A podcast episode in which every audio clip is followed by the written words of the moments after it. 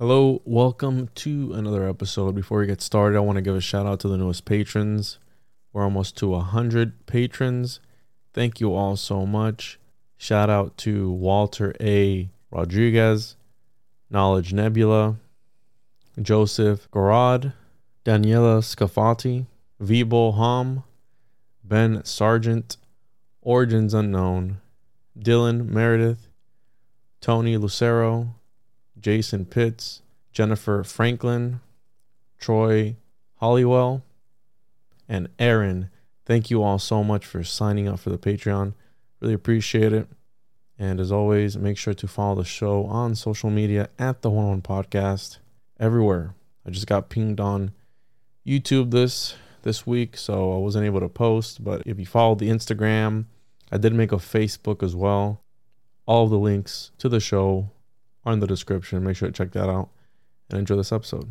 Hello and welcome to the Juan on Juan Podcast. If you're enjoying the show, consider signing up for the Patreon.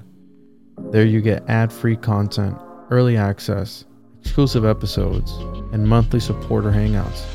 You can find it at patreon.com slash the Juan on Juan podcast.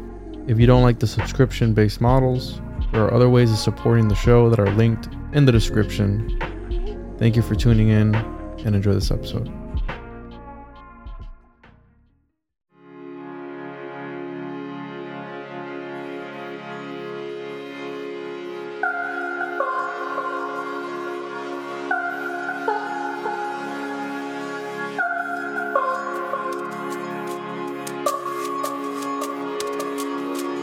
Let's talk about it.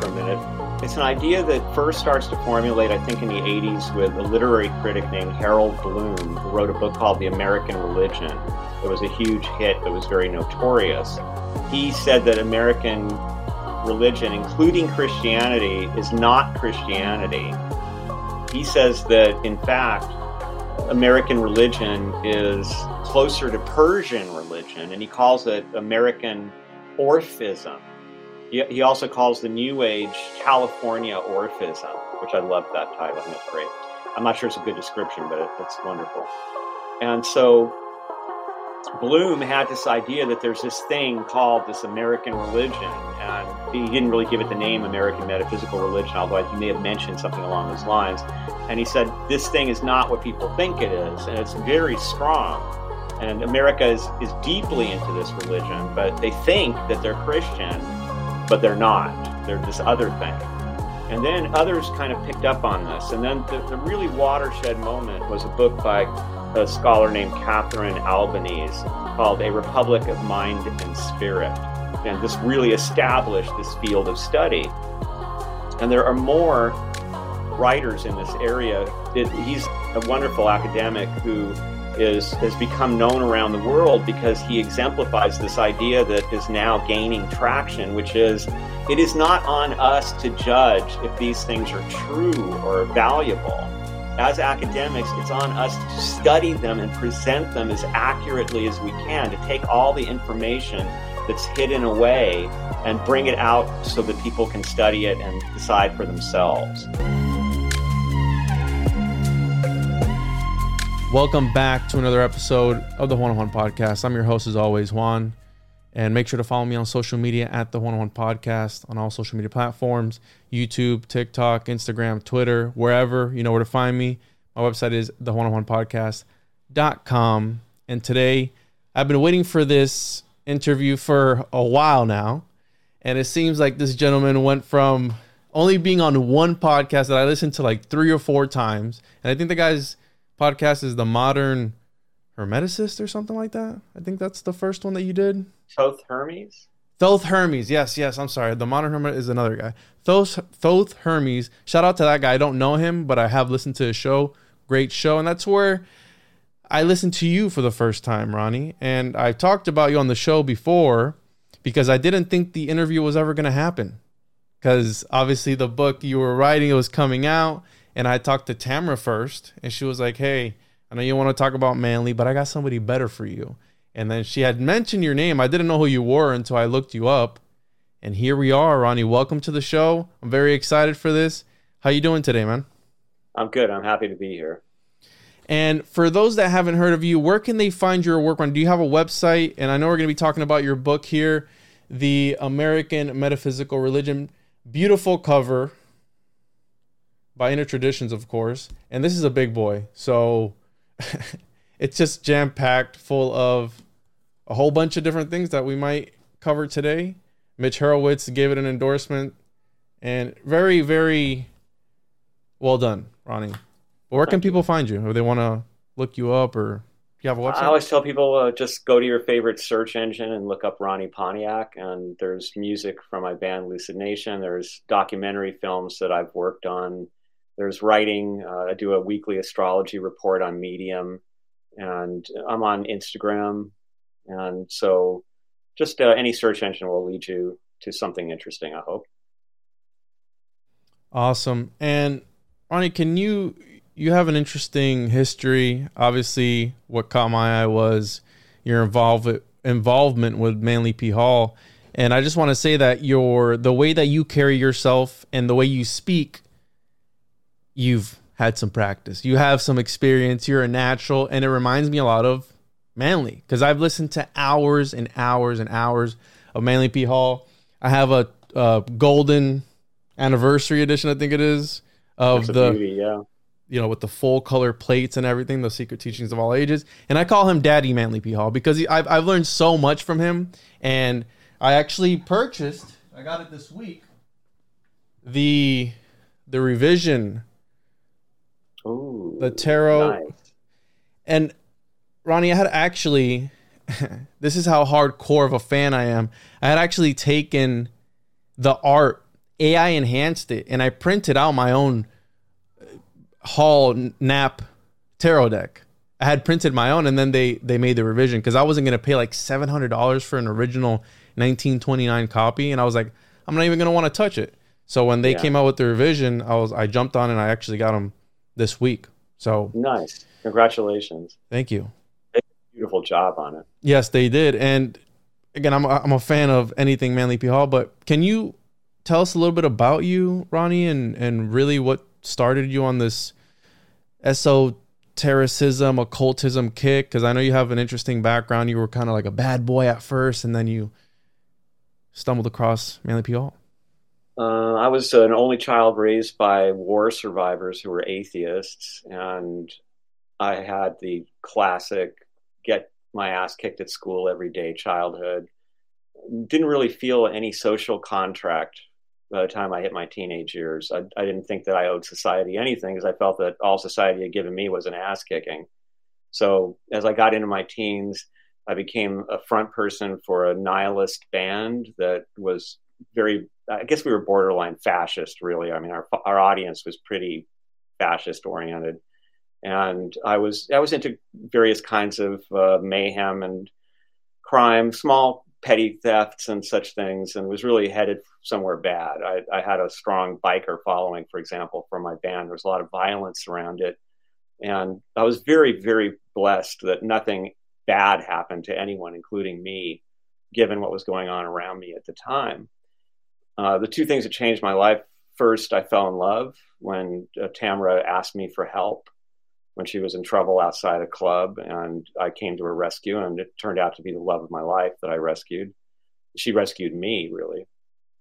And then uh, when I was with her, uh, I'd always had some interest in the metaphysical and the occult, but in a very kind of dark and self serving way. So I began with Crowley, Austin Spare, um, William Gray's Tree of Evil. I couldn't find anything really evil enough for me. I, I thought the Satanic Bible was kind of trite and goofy, and I wanted something deeply evil from which I could claim power and then use this in my band.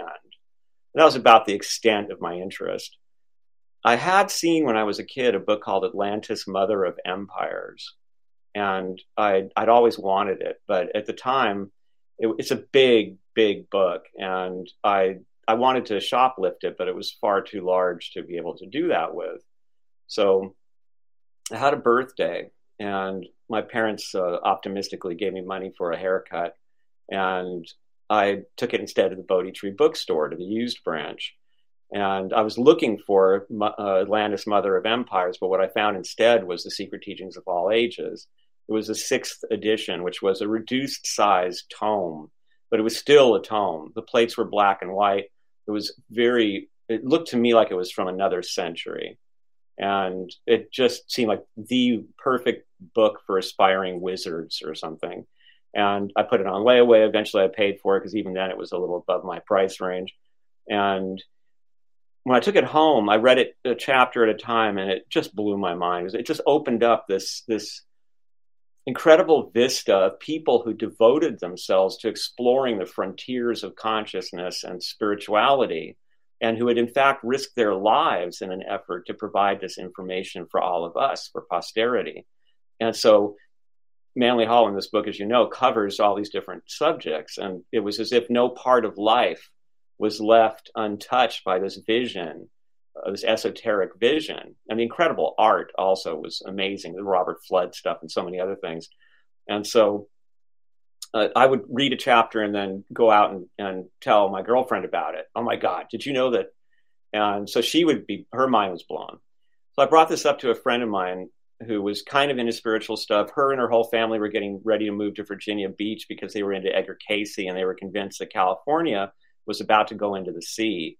And they really scared me into also wanting to leave. And I, I was kind of obsessed with it. I told her about the book, and she shocked me by saying that he was still alive and that he was lecturing every week, not far from where I lived.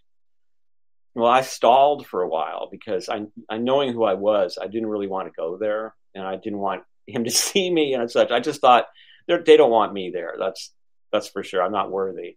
And eventually she prevailed upon me after a couple of months to, to go down there. And so we went to this lecture. She describes it beautifully in her book. It's just like a like re-entering this the scene.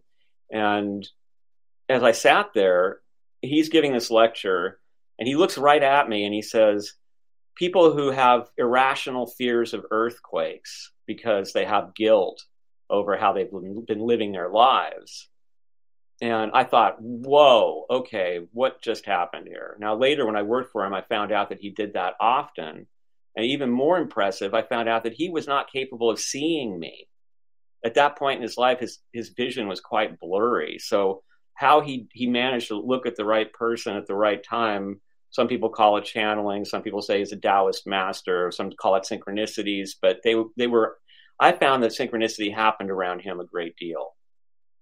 So, I was so impressed by him and just what he had to say and the fact that he had done that, and by the people who were there, the conversations they were having after the lecture, how how kind everybody was, and how they were talking about such deep and inspiring subjects I'd never heard about before. So I wanted to volunteer. We both did.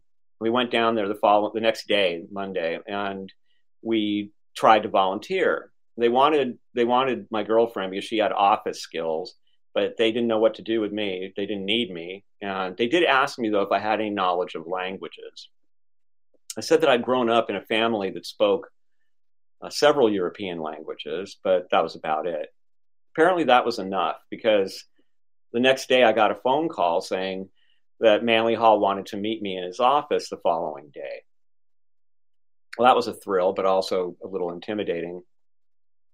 I went down there and uh, they led me to his office. And the the women who ran the place, there were four of them, these older women, who they were really fierce, and they were just kind of glaring at me. Who is this kid? And he was sitting there smiling, just really sweet man. Asked me to sit down and make myself miserable. And uh, he had a big stack of paper in front of him. And he said, uh, This is the galley of my alchemical bibliography. And he pushed it toward me and said, I want you to edit it under my direction. And I said, I don't know what a galley is. I don't know anything about alchemy, and I don't know what a bibliography is. I, I, I think you've mistaken me for someone else. I don't really have a good education.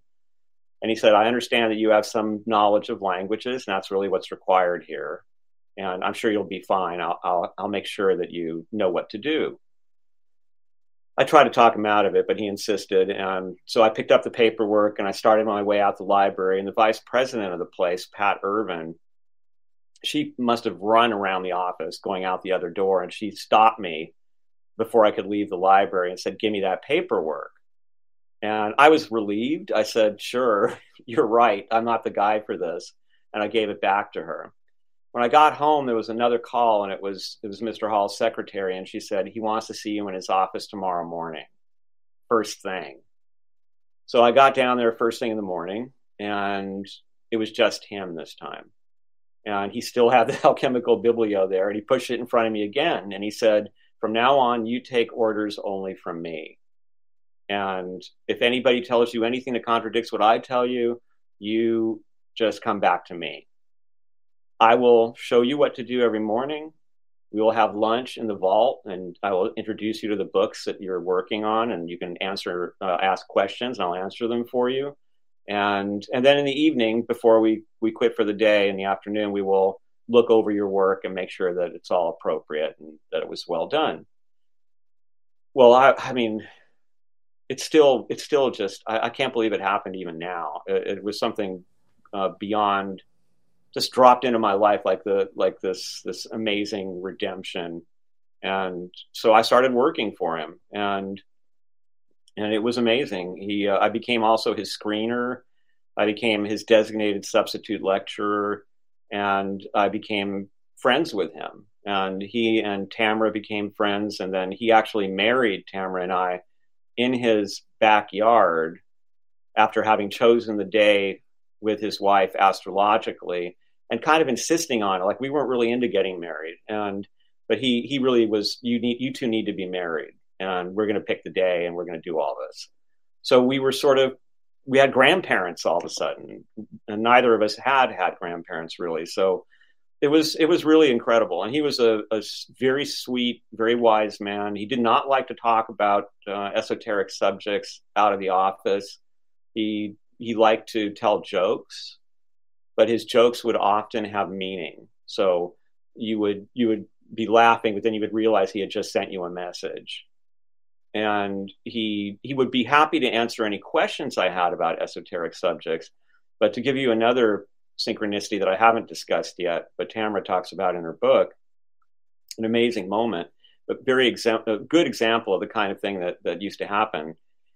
So he allowed me to borrow books from the library and and that in itself was something because I'd been a thief and I, I have to tell you there were books in there that I wanted bad. But and he actually told me a joke in the midst of this this struggle I was in because I wasn't going to betray somebody who'd been so kind to me and he told me a joke that just literally said, "I know what's going on, and I'm going to trust you." And and that after telling me the joke, he said, "And you can take home any book you want, as long as you bring it back. Just keep it, you know, as long as you need it." So I started to do that, and eventually I became the person who would go around the library and find books that that were too valuable not to be in the vault. Because over the years, they had lost touch with the value of some of these items that were still out there for anybody to just take and walk out with because there was no supervision really in those days. And so one book I took was about Apollonius of Tyana. And I was very interested in him. And one of the stories told about him was that there was a riot, and Apollonius was able to still that riot by simply standing there his presence, his tranquility, and just his gravity was so great that that it's very it's funny because it reminds me of the story in Homer of Achilles when Patroclus is killed and uh, Achilles finds out about it. He shows up on the battlefield naked and he lets out this blood curdling scream. And Homer describes how one by one the Greeks and the Trojans all turn and see him and, and become silent until the entire battle is still and silent. And they're all looking at Achilles. And it reminded me of the story of Apollonius, but I thought this has got to be bull. I mean, my wife and I were talking about it, and we, we said, one guy is going to stand in the middle of a riot and the riot's going to stop. No, that doesn't make sense. So I said, you know what? I'm going to talk to him about this. Well, the next day we went in there and I said, I would like to talk to you about this book about Apollonius. He said, Sure, why don't we talk about it over dinner? He would sometimes take us out to his favorite restaurant. So we went to this restaurant, Michael's in Los Feliz, and I was ready to talk to him about it. And we're standing outside in line, and there's this irate man in front of us. He's really pissed at his wife for some reason. She's trying to be cool. Usually he didn't have to stand in line at this restaurant because they knew him and they would always bring him in. But at this time, this night, they couldn't bring him in. And so he was standing there. And she saw, wow, this old man with a cane is out here. And she tried to make sure she wasn't in his way. And she kind of got in her husband's way. And he got even more angry. And then I watched him get in between. Like he didn't do anything in a way. It was the most. It was like Tai Chi. He he he's looking way past anything going on right by him. It seems like he's not even paying attention, but he's taking these small steps, and he's he's getting in the way of this man, so he can't get at his wife. Now I'm I'm ready to fight. I, am thinking this something's going to happen because this guy's red faced. And he sure enough turns around and starts screaming at Mr. Hall. I mean, just just looks up in his face and just starts screaming at him, "Get out of the way, you you know, effing old man!" And he didn't. Mr. Hall didn't do anything. He just again was looking. Might have been looking just at a beautiful scene somewhere. He, he was so serene, and I watched this guy all of a sudden be overcome by shame and remorse, and he apologized to everyone and he very tenderly took his wife by the hand and, and they left. So I never even asked him about Apollonius because I, I felt like I had just seen a, a small demonstration of the principle. And I'm not saying that he he deliberately attracted this, but these are the kinds of synchronicities that often happened when I was with him, and other people have mentioned that as well. So that's how I got started on all of this. And this book would not have been written if it weren't for him. It started. This book literally started in his vault when I found something called the Platonist. And I was so mystified by it. It was a newspaper. It was published around the time of the OK Corral on what was then the western frontier near, near St. Louis, Missouri.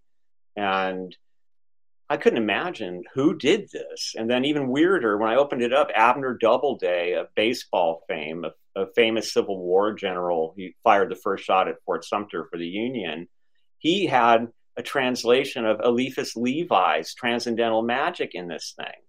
So I was shocked. You know, I, this was not the America that I'd been taught about.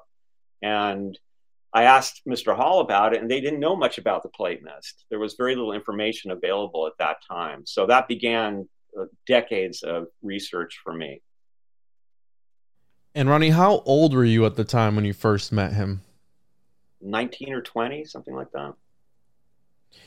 And one of the things that's always stood out to me that I that I've talked about before was and you mentioned it on that first interview that you did. And mm-hmm. again, I don't know if you can elaborate on it or not, but you said something really that really piqued my interest for some reason. You said that Manly P. Hall had fired the former bibliographer because he wouldn't not reference bodily fluids in the alchemical bibliography. Do you remember saying that? Yes, that's correct. That, that's that is, I think, what happened. Um, so he did a wonderful job, uh, Gilbert Bennett, on on this, or is it Bennett Gilbert? Hmm. So, whichever one it was, Gilbert did a fantastic job on the bibliography, in my opinion, and but he was a scholar and he felt that the information about bodily fluids contained in these alchemical recipes was something that scholars would want to know about. And so he argued extensively with Mr. Hall about this. And Mr. Hall was just, he just did not want those kind of descriptions in the book, partly, I think, because he felt that it was too dangerous to to give these recipes in, in an unalloyed form to people who might run with them. And he'd seen problems with that kind of behavior in the past because he was somebody that many people came to when they were in trouble. Whether it was because of spiritualism or ceremonial magic or alchemy went wrong, often he was sort of the, the, the last hope. And they would come try to see him. That's part of my job as a screener. And later, Tamara's job as a screener was to read the letters, talk to people on the phone, and sometimes have personal meetings to see if these were people that he he would be able to help. We would come back and report, and then he would say, "Yes, I will meet this person," or "No." And so he he was um, also aware that his following were were sort of wholesome uh, mid middle class American people for the most part, and that they probably would not like to find those bodily fluids in a book they might buy just because it was his collection. yeah. And he didn't want to offend anybody. He was always very careful about that. And so I do think that's why why I showed up or why why he, he put me in that position. And uh, if if Gilbert had had gone ahead and removed the stuff, I never would have had the opportunity. So I'm grateful that Gilbert was such a good scholar and that that he he actually lost the job rather than uh, in some way degrade what he thought was the scholarship of his work on that bibliography. But that opened a, a door for me that completely changed my life. Yeah, that's that's really crazy. I mean, yeah, if, if for him not following orders, you would have never even we wouldn't be here right now. I mean, essentially. Right. Yeah. And do you feel and you can again you can answer this if you want or not, but were you initiated in any sort of way, Ronnie, with with him? Do you feel that was Manly using any occult art or anything of that sort? Because you because when you read his first the all seeing eye, his journals, you see the switch of before he goes out and he talks about being initiated. He he goes out and to visit these different areas around the world to learn firsthand about these mystery schools, for a lack of a better term. But do you feel that he used any of this in his real life? Because, and this is something I want to talk to you about because when I was first learning about Manly P. Hall, I would always say, well, he's got to be channeling this information. There's no way that this man can sit in front of a crowd for two hours. And his the way he carries his conversation, his words, the rhetoric that is involved with his and the knowledge that he's putting out without without skipping a beat. This dude's got to be channeling. And then you start learning about a mind palace and you start learning about all these other memory techniques. And you okay, well maybe it's not all supernatural. But I feel like with Manly, there's something enigmatic about him, something so mysterious. And I've read the it's called The Man of Mysteries. I, I don't, I personally don't like that biography, but it's I think one of the only ones that's out there, right? The, the yeah, yeah. And again, there's the rumors about him and all these things, and I've heard you mention that people wanted to photograph him naked as well, in in the nude, which is he got a lot of strange requests for sure. Yeah. but do you? And again, you can answer it if you want. If not, he was using some sort of technique or something. Because you're saying when he would look at people, he would sense the aura and he was looking through right through the guy at the restaurant or he was there but not 100% there. Well i'll tell you i i uh, for me the, my practice around him and he did, he taught me a couple simple things. He taught me the pythagorean recollection which is a, a simple technique of when you go to sleep at night you go backwards through your day and you assess what you did and what you might have done better and how you might have, have done something different that might have had an even better result. A very useful technique for self awareness and, and for self development. He, I had weird dreams. I don't want to say what that what it was. I, I don't know if it was just me or, but I had dreams where he appeared in in, in sort of these these light displays, and, there, and something was being transmitted, and it was it was a, a, very overpowering experience. But I don't know if that wasn't just my own psyche illustrating how I felt about being in his presence. And and when I knew him, not, certainly the early Manly Hall was much more of an occultist and much more interested in the occult, much more willing to talk about it and to write about it than he was later in life. Part of the reason for that, I believe, is because he did come to see some of the damage that was caused to people who perhaps had had pre-existing psychological conditions or traumas and who then went into one or another spiritual path and had these problems amplified into some kind of crisis. And I think he realized, you know, a lot of this initiate stuff and a lot of the occult stuff can easily unbalance people who are already struggling. Also, I believe Marie Hall was a big change for him. She she described to Tamara and I once at their house about how when she met him, he was living in this weird dark house, probably the Frank Lloyd Wright house that was in Blade Runner. He did live in there for a while. And he had this, she said he had this, as she put it, a dwarf manservant who seemed sinister. And he always had these sinister parties and he had, that had uh, swamis and psychic people. And she, she didn't approve of any of it. And they had blackout curtains in the house and they would, they would leave it dark during the day and she told us, she said, I went in there and I opened up all those curtains and let the sun in and gave him good German breakfasts. And she turned, she really turned him away from the, the glamour of the occult into this more uh, very steady kind of lifestyle. And when I knew him near the end of his life, in his 80s, I I would say that what he reminded me of the most was a Taoist master he was really into Buddhism and Taoism at that time in his life. And he had the kind of presence of a Taoist master. His room, his office had this tranquility in it, this this vibe. I don't know how to describe it, but it was it was something that you walked shui. into and you Yeah, it was a temple. And when you walked into it, you felt decades of, of what was going on in there. And there was about him a very tranquil presence. And so I think that that maybe, and this is just my theory, and I certainly don't say it's the only way to look at it. Maybe what was happening there was that he was just so in the flow of the Tao, or what what Eliphas Levi calls uh, rest in nature, to to rest in nature with a capital N. And I, I feel that he, I think that's why I got in there. I think because when he knew he needed somebody else, he put the word out. I need somebody who knows things about languages. I popped in there and they said, "Oh, what about this guy?" And he said, "Hey, if this is if this is what washed up when I needed it, then I'm going to give this a shot." And I, I, saw him do that kind of thing with other people.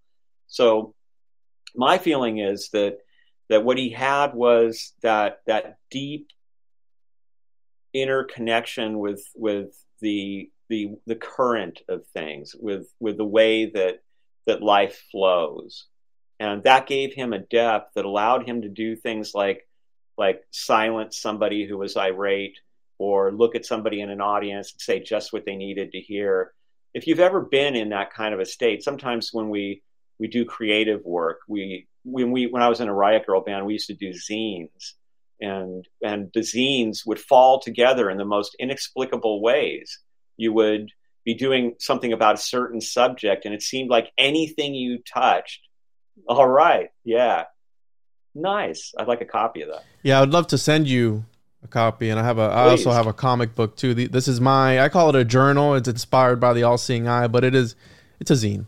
You know i love that. Yeah well zines zines oh, they were the best so that's where i first experienced this really that that sense of how everything falls together now this book was like that. It, it seemed like everything that I'd be working on suddenly I couldn't sign on anywhere without something relating to the book popping out that I could use. And what are those experiences? You know, no one's really sure. They've been described as guidance system.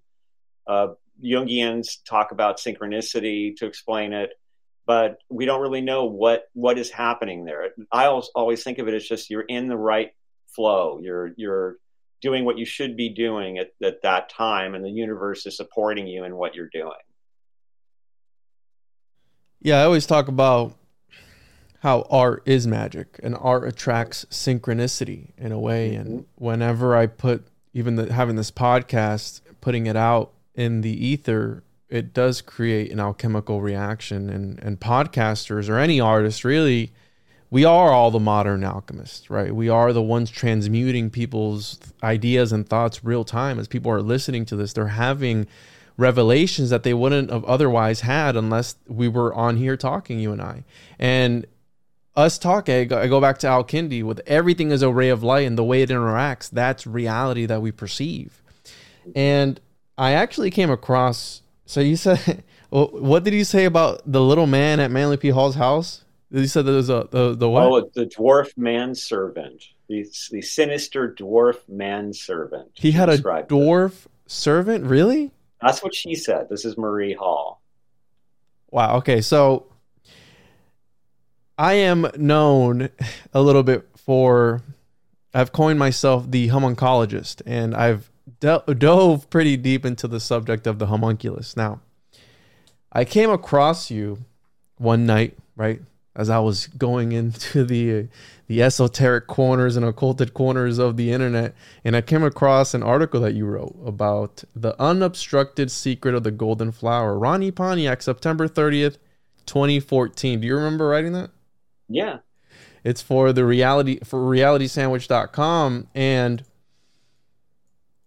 you keep mentioning Taoism, which is is really an interesting branch of alchemy. It's one of one of the more interesting ones. And I recently got done reading Peter Levenda's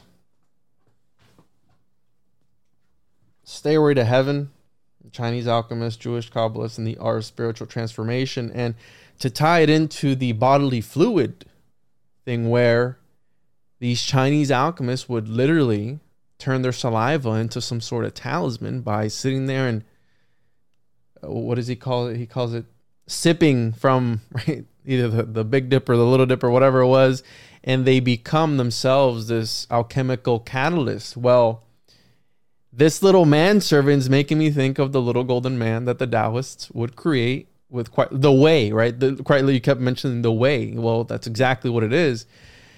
And yeah I just I, have always i've been fascinated i've been on this al- alchemy kick and i know you talk about it in your book and i know i've heard you talk about Rosicrucianism as well. And yeah, can we talk a little bit about alchemy and your because you got started with Manly P. Hall helping him out with an alchemical bibliography. Can you talk a little bit about alchemy with us today and sure Taoism maybe? Well, uh, as far as alchemy, I think the first important thing to understand about it is the spectrum of it that you have on the one hand people whose motivation was more or less wealth or universal medicine for profit. And then you had on the other end of the spectrum alchemists, often influenced by, by Rosicrucians, that were trying to create the philosopher's stone to make gold for charity, to create the universal medicine to be able to heal people for free and and to just benefit humanity. And among them, the idea was that to be a great alchemist, you had to achieve a certain spiritual purity.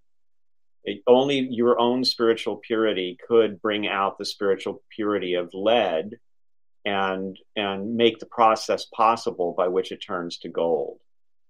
So, of course, uh, mythology built up around this. It had a symbolic language and there were alchemists who contended that many of the recipes were simply ways of discussing the kinds of things that you might find in Tibetan Buddhism regarding the uh, the drops or the bindu points and the chakras and such, and that these were actually descriptions of etheric, if you want to call it that, operations. Others uh, took it very literally. And there's another difficulty, by the way, with alchemy, I'm sure you're aware of, but, but perhaps your listeners aren't, which is the nicknames of substances. So you run into something like, uh, I don't know, widow's ashes or something like that. And you're thinking, my God, what is this? And then really that turns out to have been some sort of a strange herb or substance that had that nickname at the time. And so alchemy, although it became discredited, it, it really was the, the jumping off point that became chemistry. And, and the fact that it was discredited is, I think, a questionable, perhaps it's a manifestation of scientism because there are still aspects of alchemy, there are still practicing alchemists that have not fully been understood, I think, by science. So, for example, one of the things that, that I learned from uh, being around Manly Hall and being interested in alchemy was a tremendous respect for uh, herbal medicine and for tinctures and for other combinations of herbs and the, the, impact they can have, and for the long, rich history of that kind of use, whether it be Paracelsus in Europe or it be the use of these herbs by indigenous tribes in America.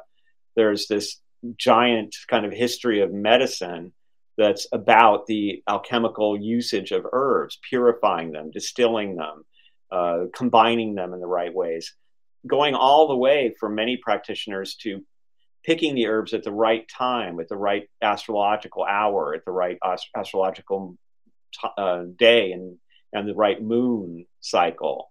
And it's deeply in touch with with the currents of the earth and trying to capture the greatest potency that way.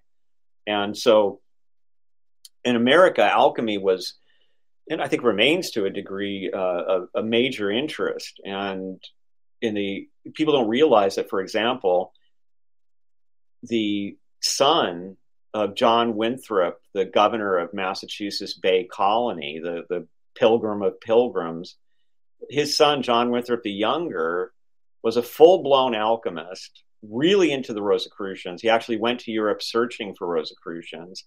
When he had his alchemical laboratory and his library, which contained many of John Dee's books, shipped to America, he had the crates marked with John Dee's uh, Monas Hieroglyphicus.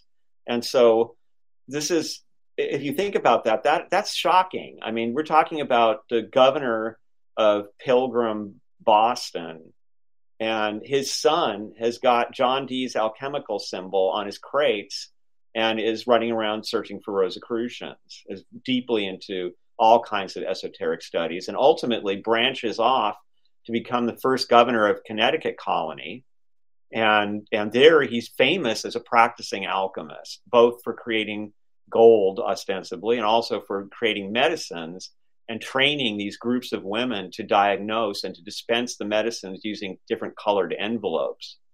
And so alchemy existed at Harvard in the early days. Yale had had not, actually Yale had presidents who were not only alchemists.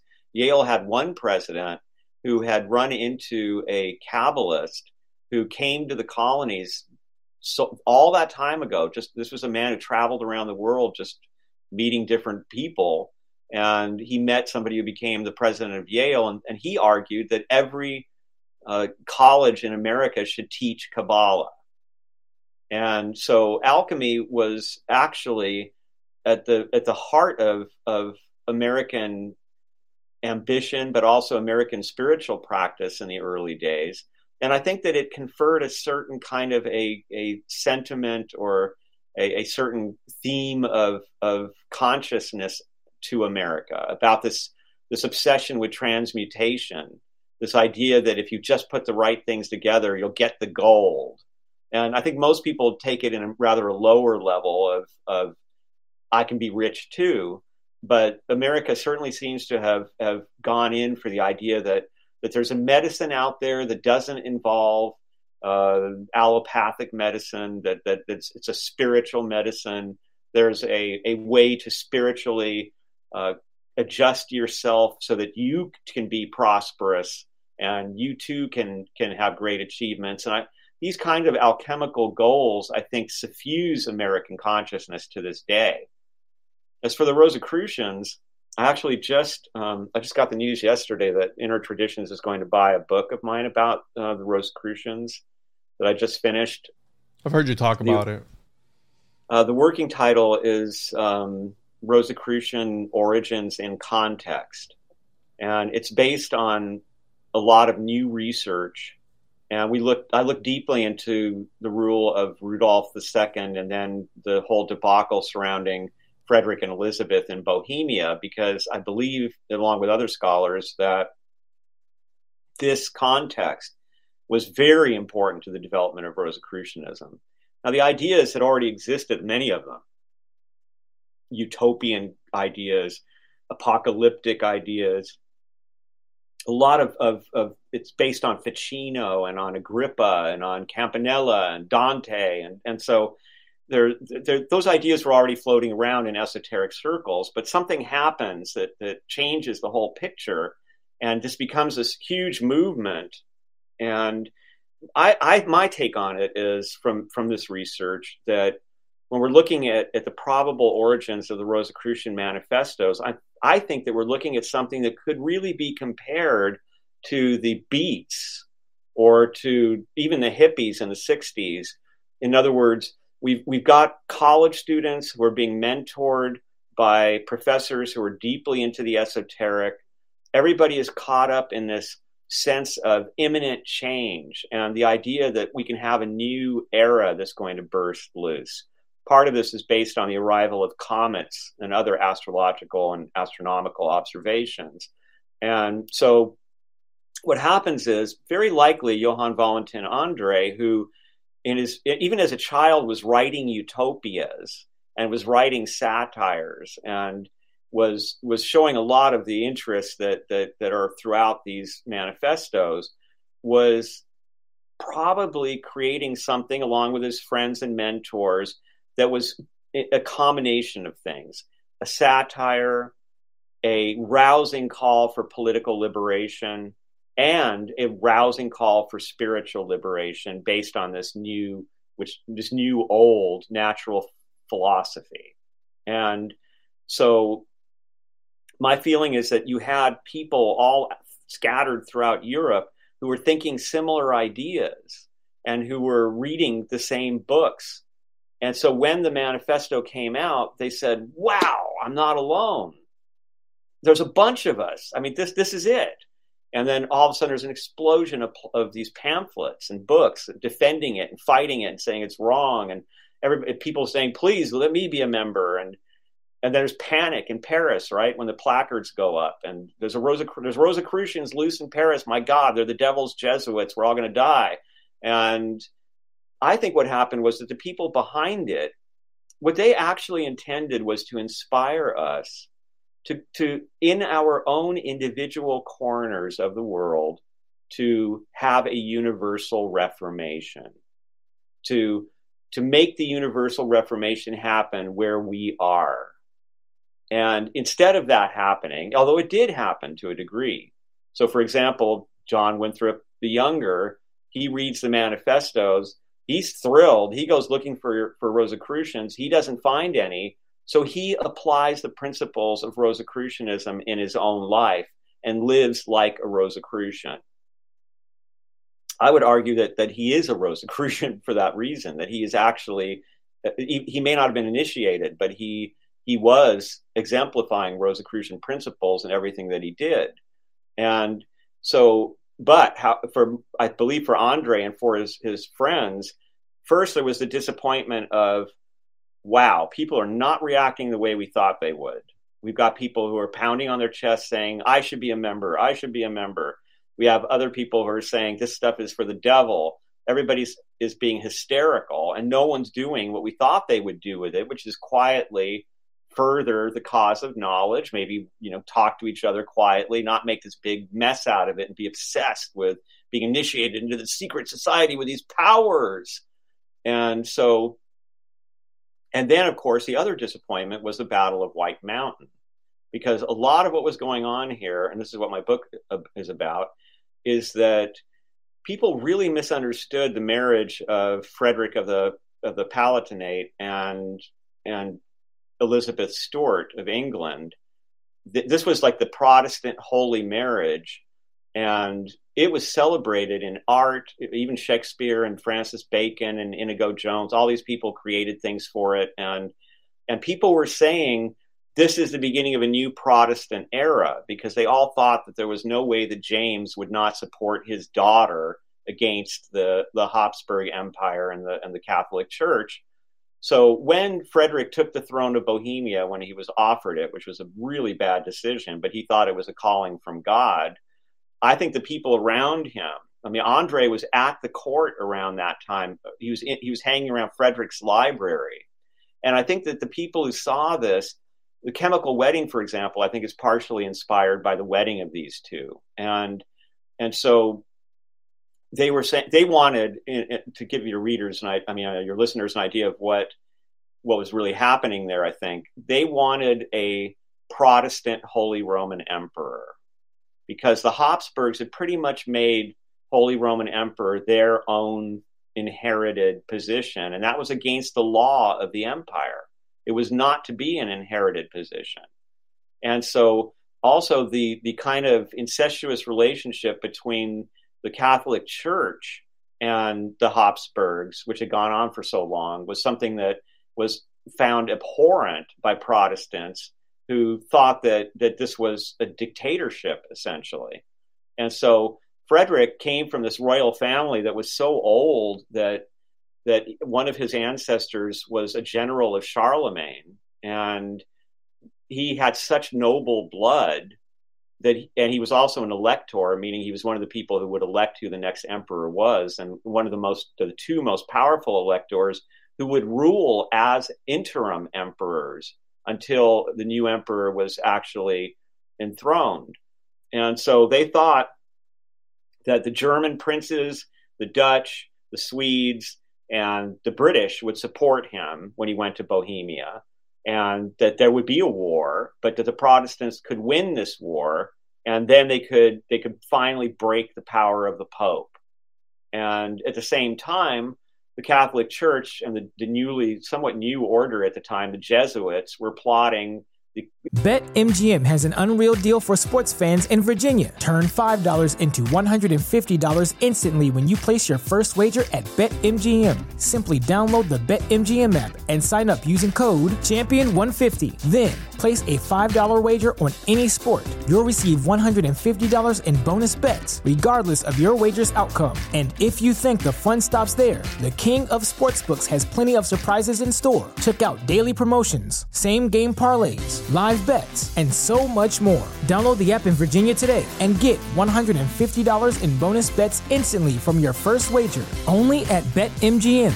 BetMGM and GameSense remind you to play responsibly. See BetMGM.com for terms. 21 plus only, Virginia only. New customer offer, subject to eligibility requirements. Rewards are non withdrawable bonus bets that expire in seven days. Please gamble responsibly. Gambling problem? Call 1 800 Gambler. Promotional offer not available in Washington, D.C.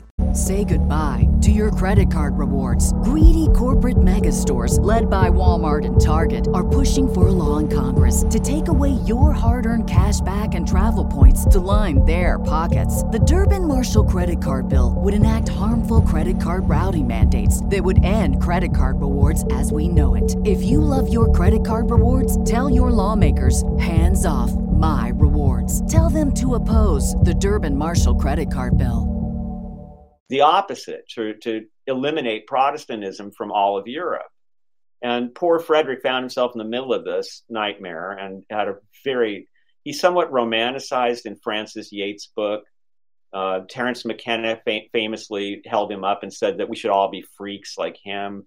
I don't really think he was like that. I, I don't think he was as esoteric and as such a, a, big freak, as it were, quote unquote, as people think. I, I, he was a, a very committed Christian he was like all the Protestants in the in the higher class at that time interested in alchemy and the other esoteric arts, the Hermetica, but he was uh, really just fighting the Protestant cause. And when he was defeated so completely at the Battle of White Mountain, it was such a humiliation because it was so immediate. You know, I mean, he's king, and then they used to call him the Winter King because he only lasted through winter, just one season and then they, they threw him out. They took over not only Bohemia, but the Palatinate. And then the Thirty Years' War was off and running.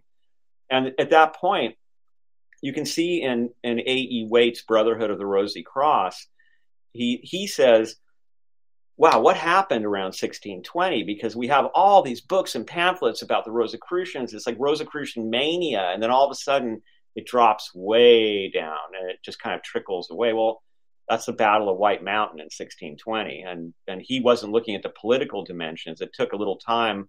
Frances Yates really broke that wide open and and pointed out this is because all their political aspirations were crushed when Frederick was destroyed, and their their sense that they were at the forefront of this revolution that could not be held back was proven wrong, and they were all subject to years of plague and war.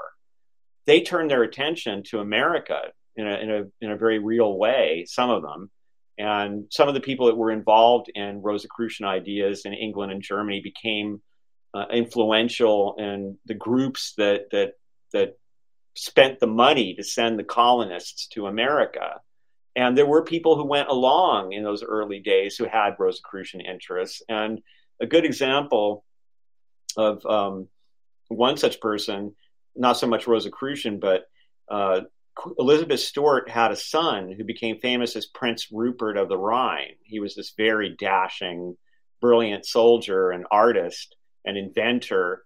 he had a lot of occult interests, and he was infamous for supposedly having a magical dog and a magical monkey. And there were, I think, the dog was the first animal ever featured in its own pamphlet, and this was because the Catholics wrote a book about how it was this devil dog and it, it did all these evil things and it had all these evil powers. Like Agrippa, I think it was Agrippa that had the the, the devil dog. Yes, too. exactly. and so so Rupert, uh, the Protestants wrote books defending the dog and, and uh, attributing different powers to it.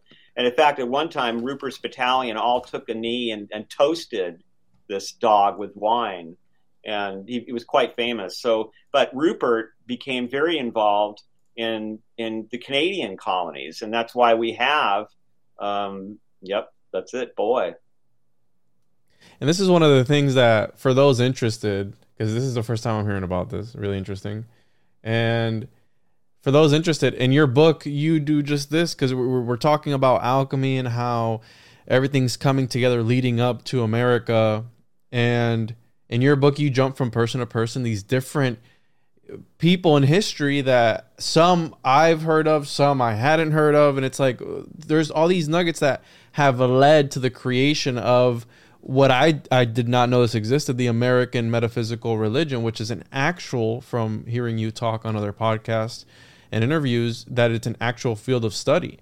And yes. all that you're saying has led up to this climax and even if it's being acknowledged or not that it is its own religion, we can't deny the fact. I mean, it's an alchem- it's almost like an alchemical chimera of some sorts that just came together and it's yeah. sentient. Well, let's, I mean, let's talk about it for a minute. It's it's uh, it's an idea that that first starts to formulate, I think, in the '80s with a literary critic named Harold Bloom, who wrote a book called The American Religion. It was a huge hit, but was very notorious. He said that American religion, including Christianity, is not Christianity. He says that, in fact, American religion is is closer to Persian religion, and he calls it American Orphism. He, he also calls the New Age uh, California Orphism, which I love that title. I think that's great. I'm not sure it's a good description, but it, it's wonderful. And so Bloom had this idea that there's this thing called this American religion, and he didn't really give it the name American metaphysical religion, although he may have mentioned something along those lines. And he said, This thing is not what people think it is, and it's very strong. And America is, is deeply into this religion, but they think that they're Christian, but they're not. They're this other thing. And then others kind of picked up on this. And then the, the really watershed moment was a book by a scholar named Catherine Albanese, wonderful writer, and a wonderful book I highly recommend to everyone called A Republic of Mind and Spirit. This came out in the 2000s, and, and this really established this field of study. And there are more uh, writers in this area who have, so for instance, uh, Wouter is a, is an, I'm not sure if I pronounced that right. I'm sorry, Wouter.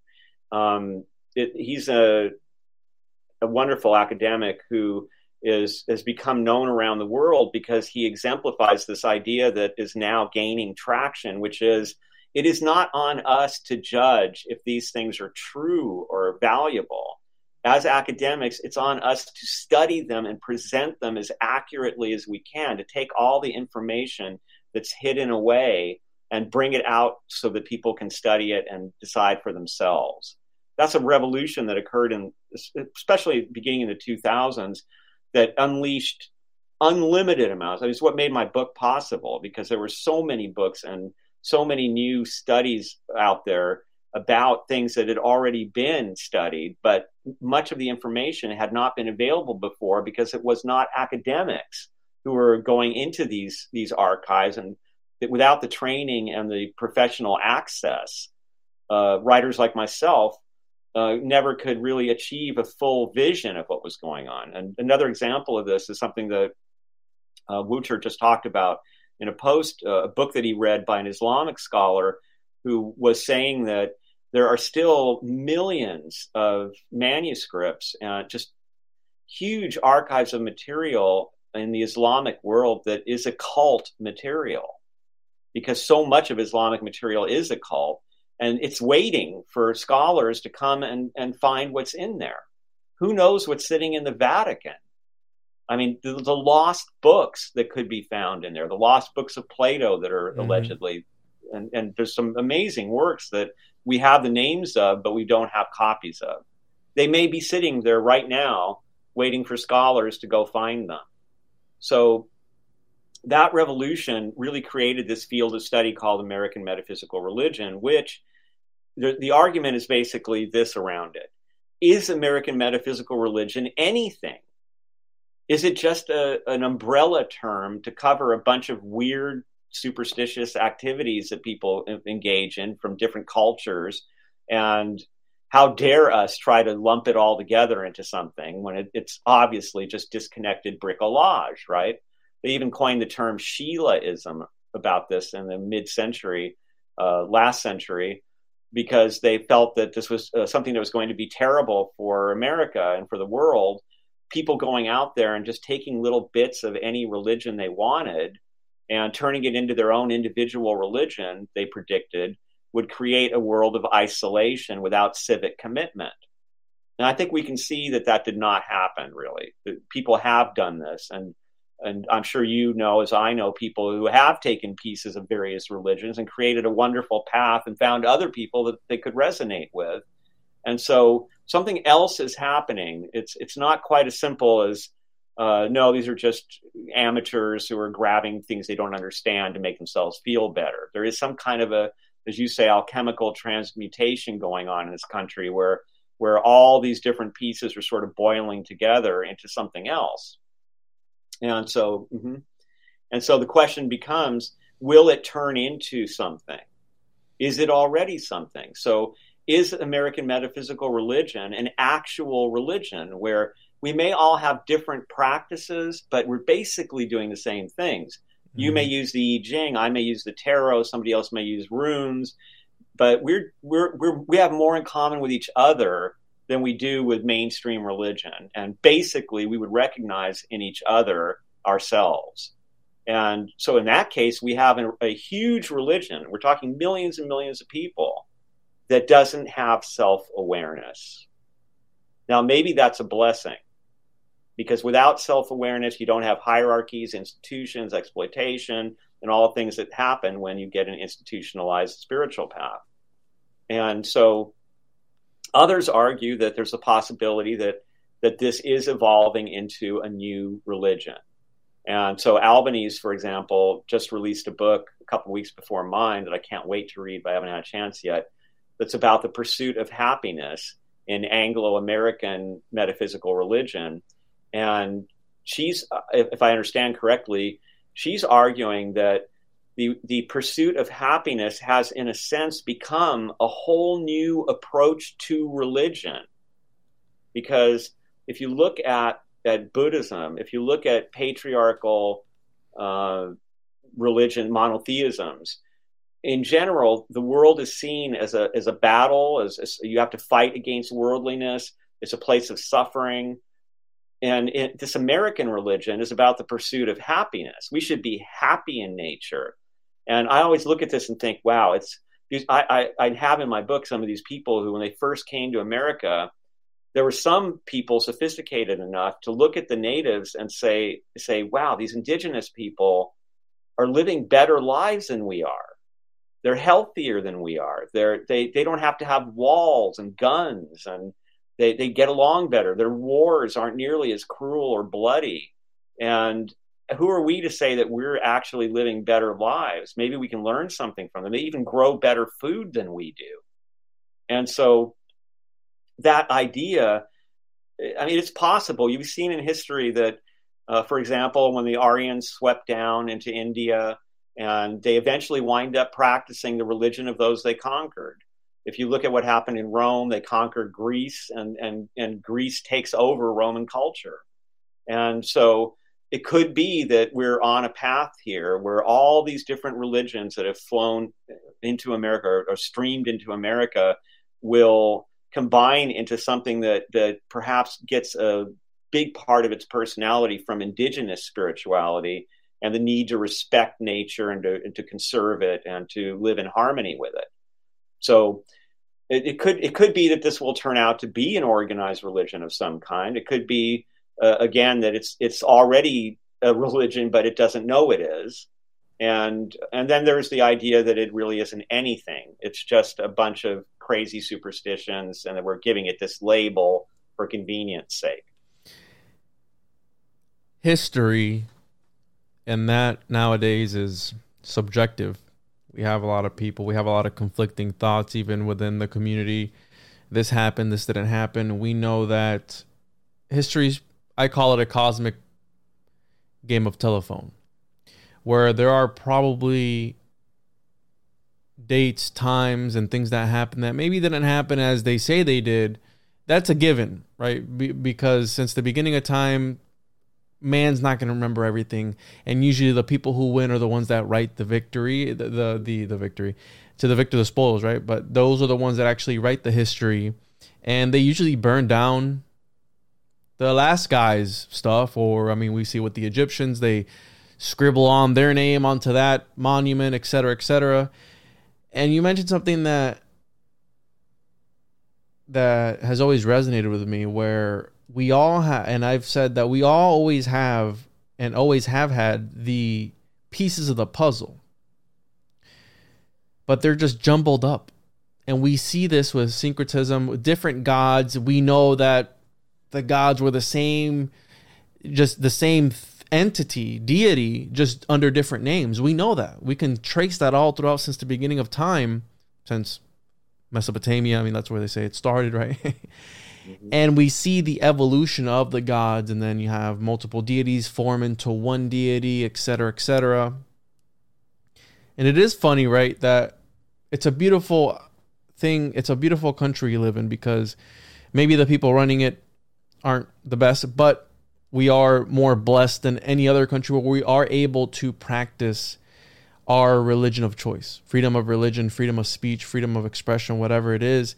And I think a lot of people take that for granted because in some countries you're literally killed. I mean, to to express yourself religiously in whichever way you want, right? So by us being able to express ourselves in whichever way we want, yeah, I, I do think that something has risen. But one of my questions to you was going to be, where do you see this in 100 years? Because a lot of people still believe that we're a Christian country. And I think that my personal opinion is that that's a facade that they put up to bring people in, to to to reel people in, right? In God we trust. Mm-hmm. I mean, a lot of those guys, a lot of the founding fathers, were probably part of, and again, nothing against people in occult circles, but they're probably in secret societies and initiates. What are, what are your thoughts on that? And where do you see this in a hundred years? Are we still going to have Christianity as we know it today, or all these other major world religions, or will we be worshiping something else, or is it going to be will the world end before then? What, what are your what are your thoughts on that? Well, I think I think we can see Christianity changing in America already. And so, for instance, in my book, I argue that, that American Christianity resembles American metaphysical religion more than it resembles traditional Christianity. And what I mean by that is, in traditional Christianity, we have the idea that we, life is suffering. You're very likely damned the only way you're not going to be damned is if you are given grace. And so you must behave in a way that you won't ruin that. And don't expect to be happy here. And the rich man doesn't get into heaven and turn the other cheek when there's violence.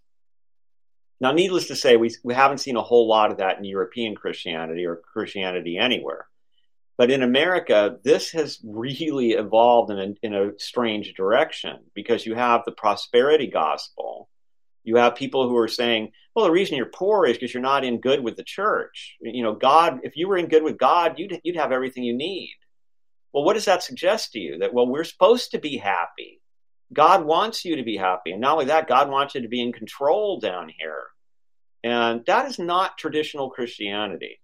Uh, God wants you to pick up a gun and defend yourself in case the government comes after you.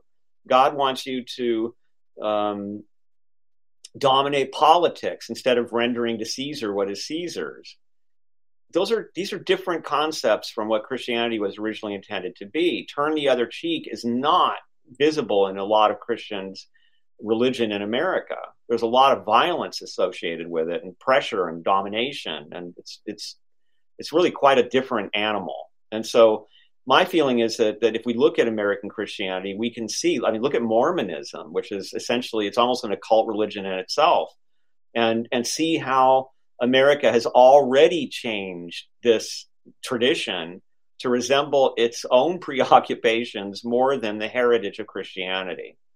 So I think that it will continue to do that. And and then now we have this huge upswell of interest in the esoteric that is something we haven't seen since the new age and augmented by social media is really something brand new.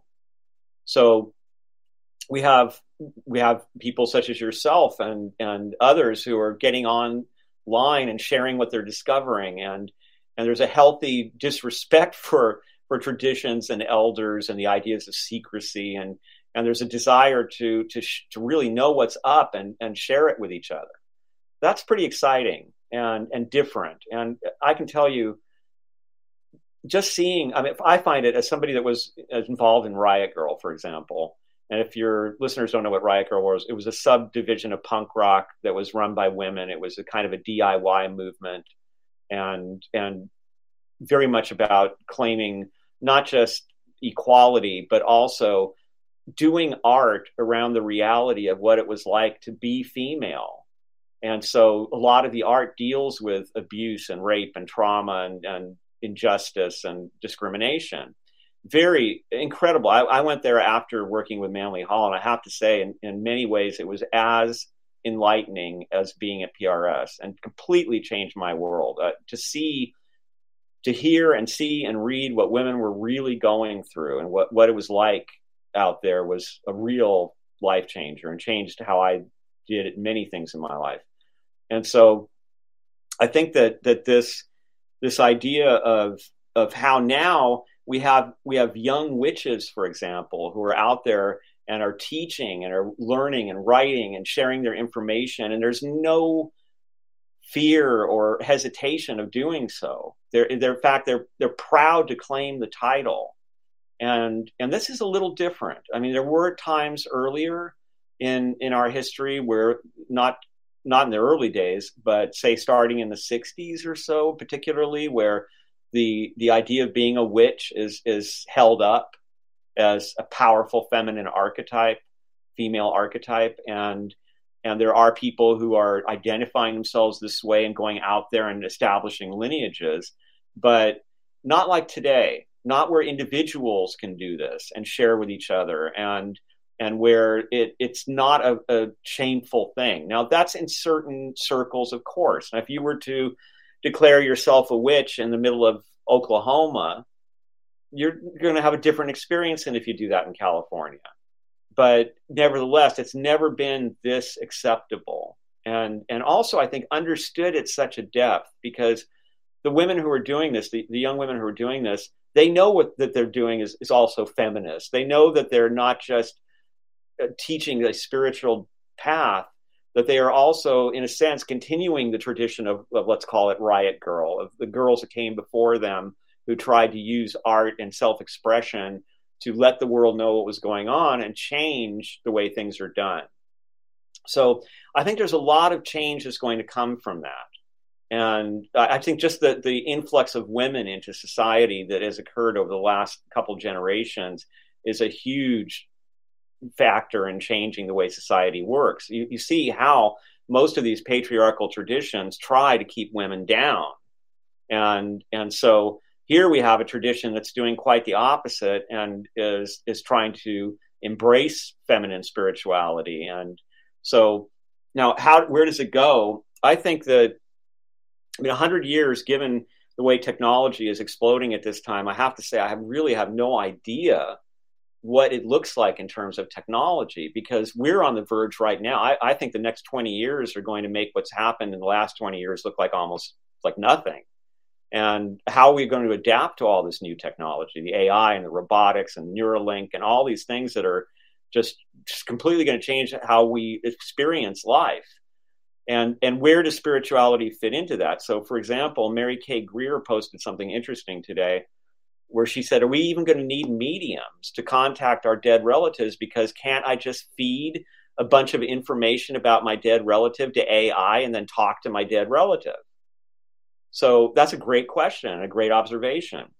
That that remains to be seen. And also, we're still at an inflection point in terms of generations that have grown up in in the computer world. So uh, someone like me, you know, I go all the way back to Prodigy, and and I I embraced it immediately when I saw it. I loved it, and I saw it turn into what it is today. And and but I didn't grow up on it. I you know when I was at PRS in the 1980s, there was no inter I mean, there wasn't internet, but there was no access for any of us on it. And so things like rare books or or it's just so hard to find things. I mean, I can't tell you how many times now the difference is amazing. I used to have to to drive to libraries and and contact you know pick up the phone and call do you have this book in your library and have to go get it and now i can go online and find books that were so incredibly rare things that that are in a lot of manly hall's vault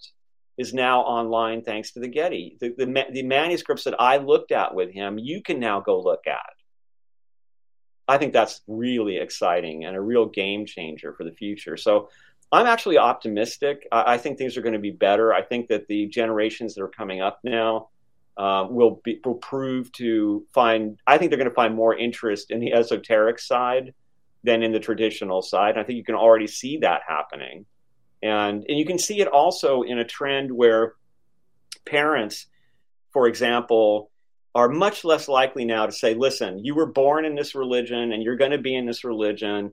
most of the parents today went through that and they didn't like it. And so they're telling their kids you don't have to do that. You can you can go out there and find what you like. And so i often hear from friends who have kids hey my kid just discovered buddhism today. And so we had a big talk about buddhism and i think he's going to be buddhist for a week and then they try something else. And uh, see i like that. I think that that's a wonderful approach. And one of the things that was great about being at prs was thanks to Manly Hall's incredible breadth of interests, I got exposed to every religion, all kinds of art, every culture, and I I find that I, I couldn't live without that now. I, it's like having air to breathe, and I think that the more people discover that, the better for everybody, so that we can embrace different spiritual traditions or different parts of spiritual traditions at different times in our lives. And I still think there will be people who practice the traditional purist religions and then inherit them because those are also very powerful paths. And and I think it's a little bit like jazz at some point. It will be maybe oh I'm a purist, man. My parents were Christian. I'm a Christian. I love the purity of Christianity, but it won't be you're wrong. I'm right. And those kind that kind of certainty thing, I think, is slowly being being rubbed off of us by social media. And so all the, the, the, we encounter all these opinions and counter opinions and and we learn eventually to respect that that there are these other points of view. I like to use the example that uh, Robert Anton Wilson gave of reality tunnels, and so all of these different paths are, are different reality tunnels, and and we all inhabit different reality tunnels at different times of our lives. So why shouldn't our spirituality reflect that? And finally, Emerson and the Transcendentalists, in, in, this so typically American way, such incredible hubris on a level, but so wonderful. Uh, Emerson, with his statement, why should we have to follow other religions? Why can't we have a direct revelation of the divine? Aren't we as good as our ancestors were? I mean, don't we deserve to see not through their eyes, but through our own the divine? And this relates all the way back to Shingon Buddhism, which uh, the, the founder Kukai had a great saying. I, I don't remember it exactly, but essentially what he says is, don't try to don't don't try to do what the masters did. Seek what they sought. Because we each have to find it in our own way in our own lives. And so I think there's too much fetishizing right and wrong and and this is the way it's done and yes there are certainly better and, and worse ways of doing things but once you take into into consideration the context that each human being brings to the table for spiritual experience you can be a lot more open-minded and so rather than feeling threatened by all the different spiritual paths you can feel how great that is instead of saying, well, these are just people making things up and just whatever they want to believe, you can say, well, is it possible that divine can reach to people in ways that make sense to them? And and I know people, and I certainly have experienced myself. I mean, being raised atheist and being very bitter and, and angry about everything, when I stumbled across a path that, that made sense to me, or a symbol of deity that made sense to me. It awakened in me things that I had never been able to feel before. I write about that in my book about uh, an ancient Egyptian goddess named Sekhmet that is getting really popular now. And people are having these revelatory experiences. Uh, there's actually been academic papers written about uh, the way that, that people have walked into museums and they see the statue and they don't even know what this is and they wind up falling on their knees and crying or or just are overwhelmed in in the presence. And it's turning for those people the museum into a kind of sacred temple. And so this revival of this ancient Egyptian religion which brings up all kinds of anxiety provoking ideas amongst the cultists and traditionalists alike is, however, catching the hearts of many people who otherwise didn't feel any sense of, uh, you know, they would look at Christianity or whatever they were born into and go, I don't feel this. And then they might hear about other things and say, yeah, it's nice, but that's, and then all of a sudden they run across this lion headed Egyptian goddess and they say, oh my, that's exciting to me. I mean, I think that's how it should be that, that we should all be, we, we sojourn down here, let the gods find us as they will. Mm-hmm being born and raised Pentecostal Christian, I was always taught to anything not of the church, satanic. And I think I heard you say in, in, in an interview, one man's devil is another man's God or something like that. Where mm-hmm. I, and I always said this too, I said, I'm going to hell in somebody else's religion and they're going to hell in mine.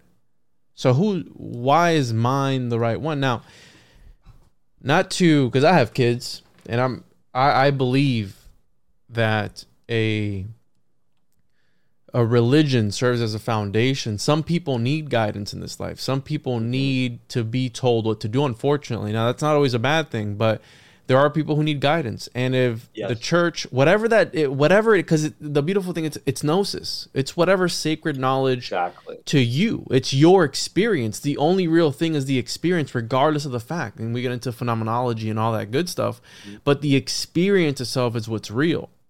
Now you practice whatever you want to practice. If you want to worship cthulhu whatever it is as long as i always say whatever happens between two consenting adults so be it right?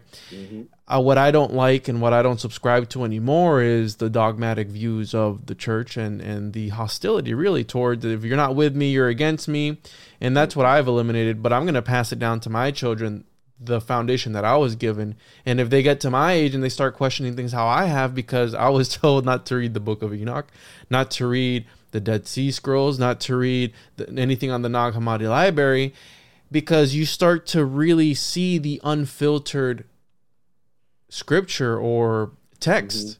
Mm-hmm. Mm-hmm. And then when you come across something like the Gospel of Judas and you're like, yeah. He's the good guy in the story. Like that's yeah. always blown my mind.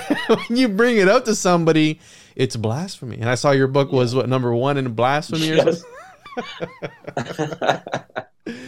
but yeah, they can't even come to terms within themselves there's what 40 something thousand denominations of christianity yeah.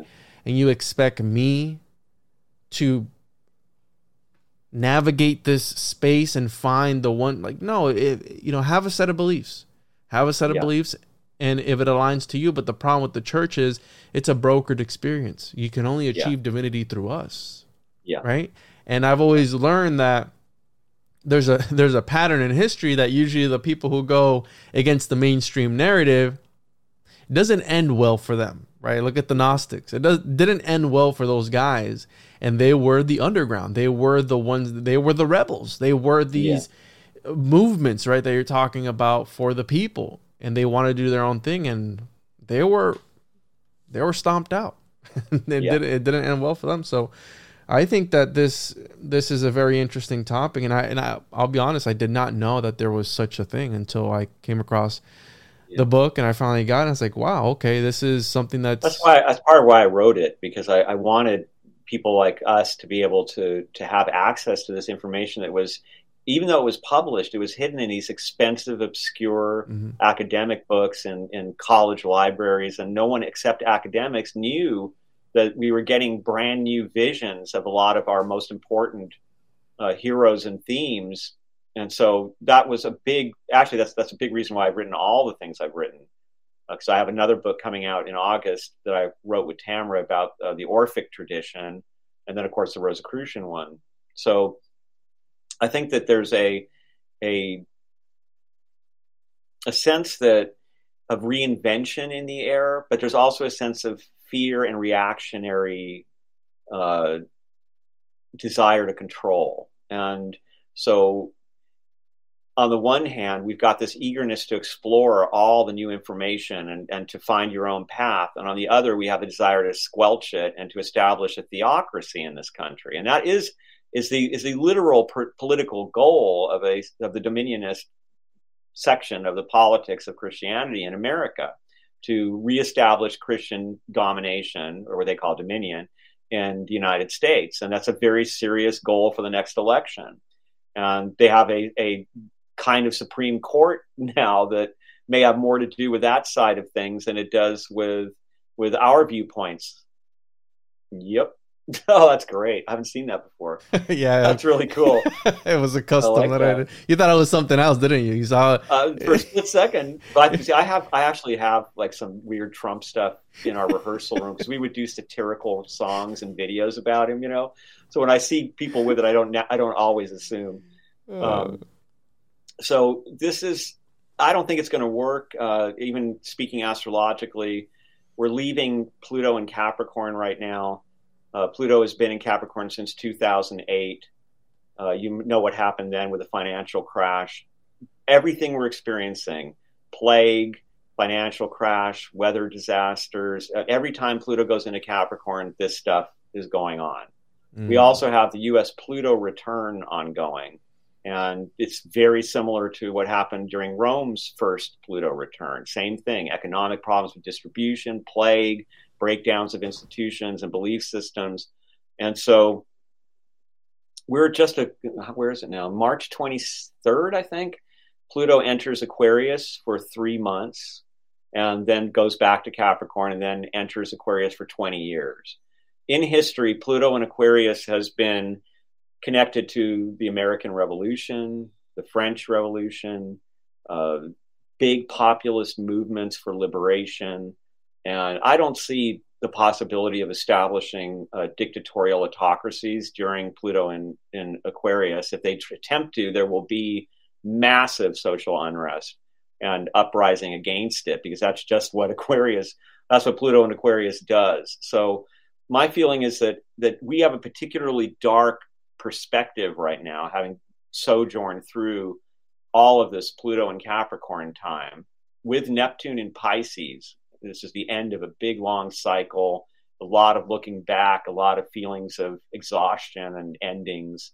And it's all going to change in the next few years. Uh, by 26, Pluto goes into Aries, starting a whole new, very different cycle. Last time that happened was the American Civil War. And we have uh, Saturn is about to leave Aquarius for Pisces ending its cycle and beginning a new one about the same time that Neptune shifts over. And we've got Pluto entering Aquarius. We'll get a taste of it this spring. And I think it'll be a lot different. I think that things are going to kind of uh, blossom up somewhat. And uh, I think there's going to be there's a lot of pent up energy that was caused by, and and I think it's still there, even though we're we're taking the tack. We sort of decided as society that okay, this thing is over, and now everything's back to normal. It really isn't back to normal. There's still a lot of feelings of fear out there, and people aren't sure what safe means anymore.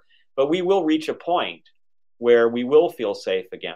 And I would suggest that Pluto and Aquarius, staying true to its historical manifestations, will be bringing around a lot of medical breakthroughs, uh, big cures. I, I actually think they may go a long way toward curing cancer in the next 20 years with this aspect. And it will surprise us, I think, how much things are, are changing on that medical frontier. And so I think they may come up with something like a more traditional vaccine where it does stop it from spreading or, or something will happen that makes us feel like, oh, wow, okay. And when that happens, I think there's going to be such a huge blossoming of energy and artistic creativity, and people are going to want to run out there and be together and share music and do all kinds of things. So I think that that's that's probably ahead too. And I also think that we've been in a the 20th century has kind of had a stranglehold so far on the 21st. We do have a lot of developments in the arts and such in the 21st century, but if you think about it, music styles, I mean, so many things are still kind of the way they were. And a lot of the icons that, that are still held up uh, in, in, some degree are, are, are, people who are, you know, really from another era. And although we have examples of people who've, who've kind of busted out in, in in the new generations, I don't think it's happened even a fraction of how it's going to. And I think we'll see in the next two, three, four years, as many of the icons of the older generations begin to die out, a big shift in terms of, of what culture feels like, what music is doing, what what the goals are in all these places. And it's already happened. I mean, when you look at why did Riot Grrrl happen in the 90s? You know, look at what was going on in the 60s, 70s, and 80s with women in music. I mean, they basically it was, you know, can we find 14 year olds and do whatever we want to them? I mean, that that was the music business for 30 years, and nobody said anything about it. It was like the secret. This is why we're really doing it, you know, wink, wink. And now these guys, I mean, Steven Tyler just got in trouble because he tried to marry a 14 year old or whatever she was, 16 year old back in the day. And she's suing him now for the damage that she did to his life, and, uh, rather that he did to her life. And so he's faced with this, this something I did back in the 70s is now suddenly being judged as, as something very wrong and illegal. And it was illegal at the time, but everybody looked the other way. Now look at the change in culture there in the 90s when Riot Grrrl came along, people hated them. They were like, "What do you don't, don't spoil the party? What are you guys doing? Everybody hates. You know what? You're you're a bunch of ugly girls, and that's why you're angry." Was the kind of thing that you would hear all the time. And now the world has really come around, and it's not okay anymore to to to build a business on the backs of kids. So that's a big development, mm-hmm. and I think there will be more such developments of a more evolved point of view and and more interest in equality, more power for women, uh, more interest in new forms of creativity, and I think that's going to be very exciting. So. I do think we're in for a bumpy ride. I, I think that the other side is is is also very motivated and and they feel that they they are in the right, and that tends to give a certain force to one's activities. Whereas people like ourselves are, are much more open minded and we're not more likely to be banging people on the head with this is the only way or else. We're we're just we want to share ideas. But in the long run, I think this approach and the alchemy that you and the other podcasters are performing, as you pointed out, in this one in one way where people hear a little something.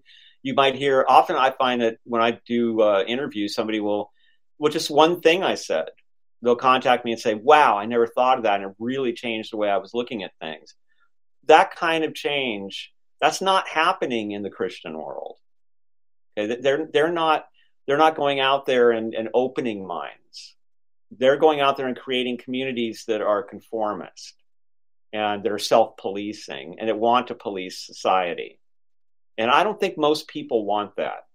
And so my hope is that that that all this American metaphysical religion stuff, all these esoteric activities are going to help to unleash a, a much more um, cosmopolitan atmosphere And in fact, the funny thing is that you know I don't know, you're probably aware of this. And back in the day, they used to call alchemists cosmopolitans because they were constantly traveling city to city because they Mhm. were often thrown out. And so uh, it kind of fits in there. And I, and I think of it as a cosmopolitan also goes with Alexandria, uh, ancient Alexandria with Neoplatonism in Rome, and and that kind of, of society, even though it's it often doesn't last, is a beautiful time to be alive because of the ideas and the art and things are created that can influence people for centuries.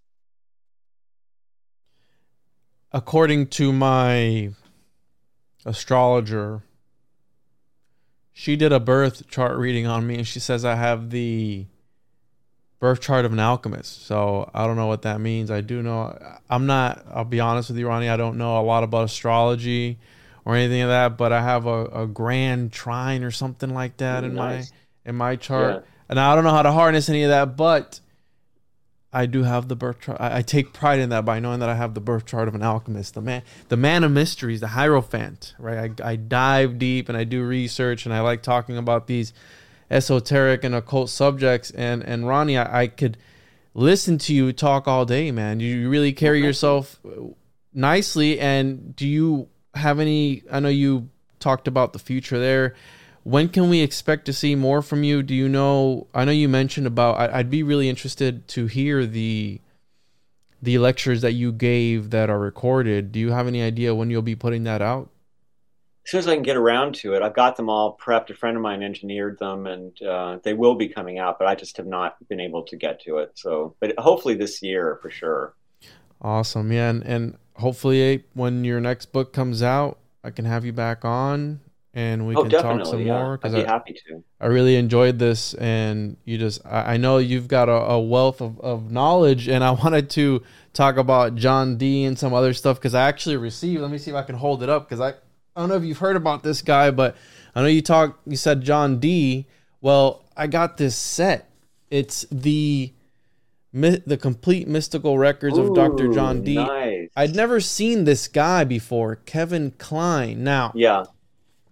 I got it because obviously it's not available electronically.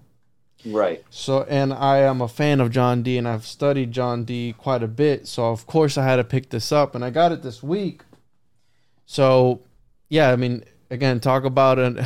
Right, you have Rudolph the Second. I know you were talking about this other guy being eccentric. Well, Rudolph the Second was pretty, pretty eccentric, and he was a weird guy. Oh but yeah, I love him. He was a fascinating character. yeah, maybe we can Have talk about, about his.